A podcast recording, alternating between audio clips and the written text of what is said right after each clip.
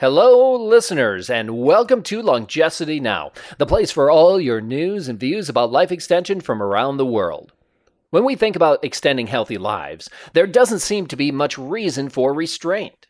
Who could argue against giving people the choice to live longer without the pain and agony of the aging process? Well, as any student of history knows, human progress is not without pitfalls, sometimes deadly pitfalls. So it is good to reflect upon and chart some of the possible downsides to extending lives. To help us in that regard, tonight's guest, biomedical ethicist Dr. Laurie Zoloth, will share what she sees across the current life extension landscape. And now I would like to welcome to the Longevity Now podcast Dr. Laurie Zoloth. Hi, how are you? Well, everything is going fine. Before we get into some of the questions about life extension for tonight, could you briefly describe your professional and academic background? I'm a professor of bioethics and medical humanities at Northwestern University School of Medicine and Northwestern University Weinberg College of Art and Science, where I teach religion, um, especially Jewish studies. All right, and tonight we're talking about medical ethics and life extension. Whether fair or not, in popular media, you have often been cast in with those who oppose developments in life extension. How would you characterize your position? That is, if you can encapsulate it in a few words or a couple of sentences. Well, I believe in all sorts of good medical research and supporting medical research to make human life um, fuller and richer and more um, and better quality. I just think that medicine has a duty to try to avoid suffering, try to address problems of, of illness and suffering in in humanity. That being said, I am sometimes critical of life extension at the expense of all other qualities and all other important issues in life, including and most especially the importance of addressing um, the extreme poverty in the United States right now and the great gap and growing gap between the rich and the poor. So I don't like the idea of life extension being a privilege that only the rich can afford. Um, if life extension research is publicly funded, it should be directed to a larger social good, and that means it has to be available to all, rich or poor. So that kind of follows up on the next question that I was going to ask about clarifying that position in more detail.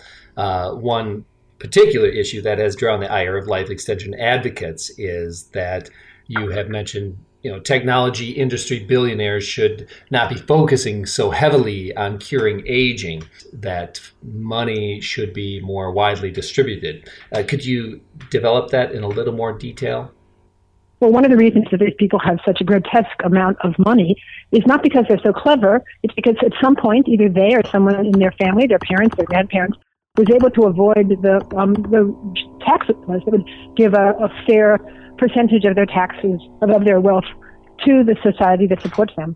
So that's why our roads need repair. That's why our railroad lines are in terrible shape.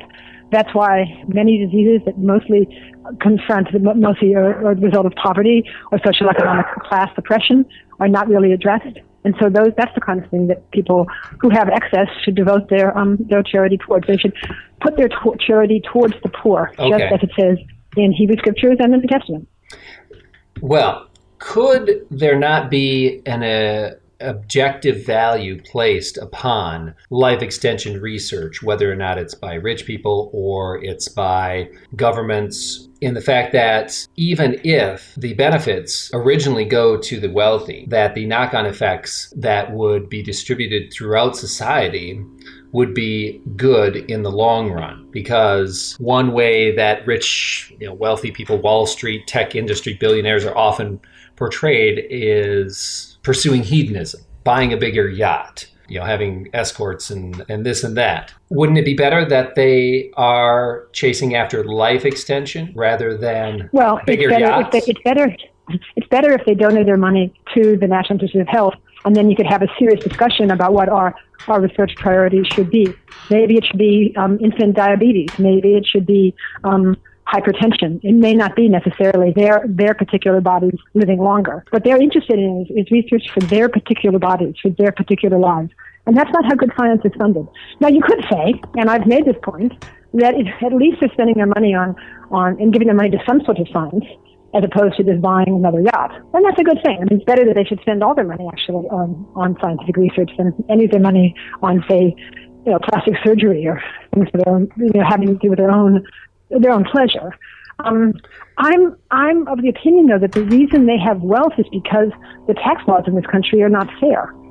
So it's it's possible that you, right now doing a podcast, might might have a, a better and richer and more satisfying life if the social resources and the, the social goods of our society were enhanced by a proper tax law. The reason they have all this money is because they're not taxed properly. That's, I think that's that's we have to examine what we mean by wealth in the first place. All right. No one should no one should make an unjust amount of profit. Nobody should. And then when you when you say, well, if they make an unjust amount of profit, at least they're spending it on things that might, at some conceivable future, benefit me. Right. Um, yeah, that's an argument. That's Okay. an argument. All right. Well, then you wouldn't say that. I mean, there's different countries around the world with different tax laws that seem to be more, you know, socially just, that distribute wealth more evenly. But even in those countries, you have the top of the income pie where there are wealthy people. Now, you wouldn't say Yeah, that. except, except that except in a country like Norway, a country like Denmark, where there's not a radical divide between the rich and the poor, in large part because of the taxes that the rich people pay. Correct. and they- they- they- right? Then it's a better life for everyone. I It's a life for understand, everyone. yeah. There's, and there's not this kind of gulf. Uh, but even in Norway, Right. there are wealthy people, and you're not saying that wealthy people should be banned from pursuing life extension just because they're wealthy. No, I don't believe anyone should be banned from doing something just because of some feature of their of their social situation. I'm asking. I'm just talking about a moral imperative that you might want to say. You might want to say, perhaps you ought to live um, like it says in our scriptural tradition, which says that 10% of your wealth really doesn't belong to you; it belongs to the poor. All right. And then also, how would you respond to the argument that uh, governments perhaps cannot distribute that wealth pie in an efficient manner? I think that's wrong. You think that's right? I think that's wrong. I, yeah, I think it's wrong. I, I um, I mean, you I obviously that- do know of incidences of government waste and lethargy and I, I, I actually I know that's the that's the thing that people say. Oh, there's so much government waste, but mostly our government works pretty remarkably given the constraints that it faces. I'm much more I'm much more aware of of the kind of social injustices put forward by people who are wealthy, the kind of wasteful lifestyles that I that I read about, that I hear about. That seems much more wasteful to me than Okay. say the post office or or the, or the train system or something. Sure. I don't see a lot of wealth, a lot of waste in the in the national park system. I mean, Sure. So if you want to, if you want to talk about extend, extending life, life extension, the most vivid gains in overall quality of life have been things that have to do with public health, things that have to do with child welfare. What drives down average life expectancy is people dying before they're before they're five. People dying of that, that that was a change. It's not that people are living longer. By and large, it's because it's because more people have the chance to live. Yes. Moving on to a different line of thought here. You've been known as a Orthodox Jewish bioethicist, perhaps as a general description. Uh, Do you think you could develop how you see your Jewish perspective on extending life versus that of, say, Leon Kass or Francis Fukuyama, who also somewhat, say, oppose life extension efforts? Well, my position would be different than the two folks you mentioned, simply because of the strong um, imperative within the Jewish scriptural tradition for healing and repairing and saving lives whenever you can. So, to the extent that, that people are dying too soon because of diseases that could be eliminated or prevented, then of course that research should continue and should go forward just as it was really a good thing when stents, stents heart, heart cardiac stents were developed, a really good thing when um, when statins were developed, really good, very good thing. with All the advances in diabetes care that extended life, that extended that made the life of elderly people much better. So anything you can to make um, human beings' life more rich and more fulfilled and freer of suffering, of course, that's a good thing, right? And we and, and my only concern isn't the, the, the, the fact of extending life. My concern is does everyone have access? Does everyone have access to that kind of research and that kind of medicine? And if that was fairly distributed, then why would you not do it? Why would why would you oppose it? I don't believe in um, having artificial concerns about what would happen to us if we all live longer. I think if people lived longer, then would probably be, in general, people have lived, most people live longer than they did in the past, and in general, we think of that as a good thing. Right. right? So that's that's another thing to, to what people are afraid of is, living without a cure for Alzheimer's, living without a cure for, for agonizing cancers. And so if research could go forward on Alzheimer's and cancer, I mean, I think that would all, of course, that's a good thing. Of course, and that's consistent with the term of Pikuach Nefesh, or saving lives, healing, repairing the world. Okay. One of the more famous research efforts that did draw some criticism and backlash was with the initiation of stem cell research. Uh, when some people, based on religious traditions, uh, thought that it was unethical or immoral uh, to use stem cells for research. Now, we're a few years past that, and stem cell research is becoming more developed. Is there any other line of research that you have seen recently that would give you cause for concern that needs more regulation? I think regulation of science is a good thing. I think all science, social science, and biological science should um, should proceed, but with strong regulatory oversight. It's particularly true when you know when you have um, public money spent for this kind of research. We have a responsibility as a society to make sure the research is fair to make sure the make sure the research is um, not is done honestly with full transparency. So any research could fall into that category. There's new and exciting advances in both stem cell research and in synthetic biology. Finally, now gene genetic manipulation, gene therapy is becoming um, increasingly more successful. These are baby steps. These are slow steps towards a different kind of genetic future, but I think they are important. And of course, they are heavily regulated. The United States um, has many, many committees and much oversight for all genetic research. All right. And it's developing the same kind of thing for synthetic biology, and it certainly does that for all stem cell research. It's quite heavily regulated, actually. I just wanted to get back to the question. I want to make sure okay. that everyone is clear on the position of equally distributing the fruits of life extension research. Throughout history, and even in the modern day, the fruits of technological progress never have been distributed equally when it is first developed, whether it was kings actually, in old actually, medieval. That's not the you know what that's not the case. That's not the case at all. Actually, the most important progress in medicine is separating the water that people drank from the water that people defecated in, and that was done um, with quite quite important attention to the poor. It's a widespread intervention, and it didn't just happen to the rich. No, so but the rich got it first. Typically, typically technological advances happen in wealthy countries first to and wealthy people are able to partake of them first i mean you think of any type of technology someone has to get it first there's no way of distributing equally any type of technological advance to 6 billion people immediately well, and that, that's not at all true right? that's actually that's not that's not at all true look at polio vaccine polio vaccine is one of the most important kinds of um, interventions. Was all done fairly and equally. It did not it not did not go just to the rich. It no, it didn't. quite equal in this country. So but it took a while. Example of how it, it took a while for that to be distributed around the world.